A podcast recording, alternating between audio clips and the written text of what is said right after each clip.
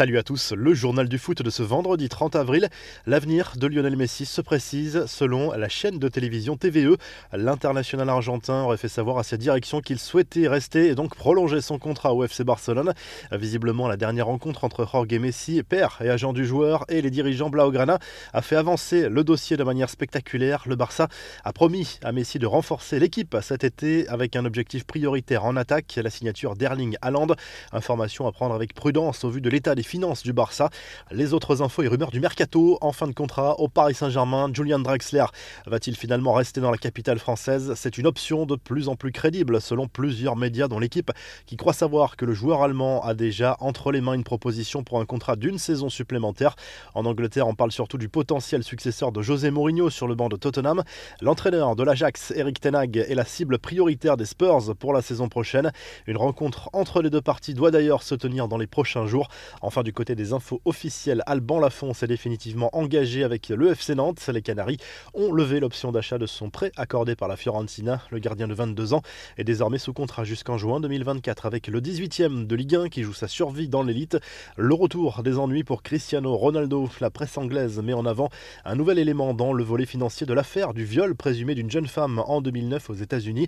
Devant la justice, Catherine Mayer demanderait à la star de la Juve de lui verser 64 millions d'euros de la justice américaine n'enquête plus sur cette affaire. Cela représente environ deux années de salaire pour Cristiano Ronaldo.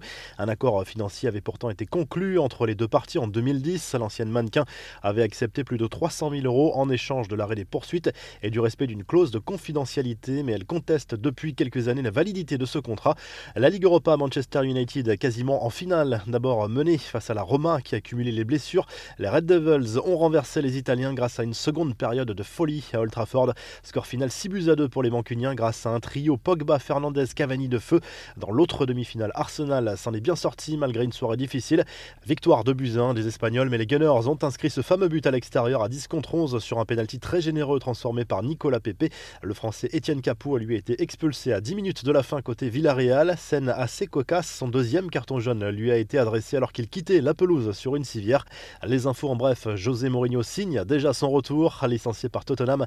Le technicien portugais a déjà retrouvé du travail, non pas sur un banc de touche, mais comme consultant pendant l'Euro pour le tabloïd The Sun.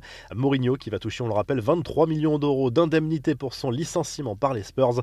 Enfin, les nouvelles de Kylian Mbappé, apparu touché lors du match contre City en Ligue des Champions. Pas d'inquiétude spéciale du staff médical en vue du match retour en Angleterre la semaine prochaine. L'international français qui s'est essayé à la cryothérapie, réputé pour ses bienfaits en termes de récupération, comme le prouve son dernier post Instagram. La revue de presse, le journal L'équipe évoque très largement le retour progressif du public dans les stades à partir du 19 mai avec un pass sanitaire.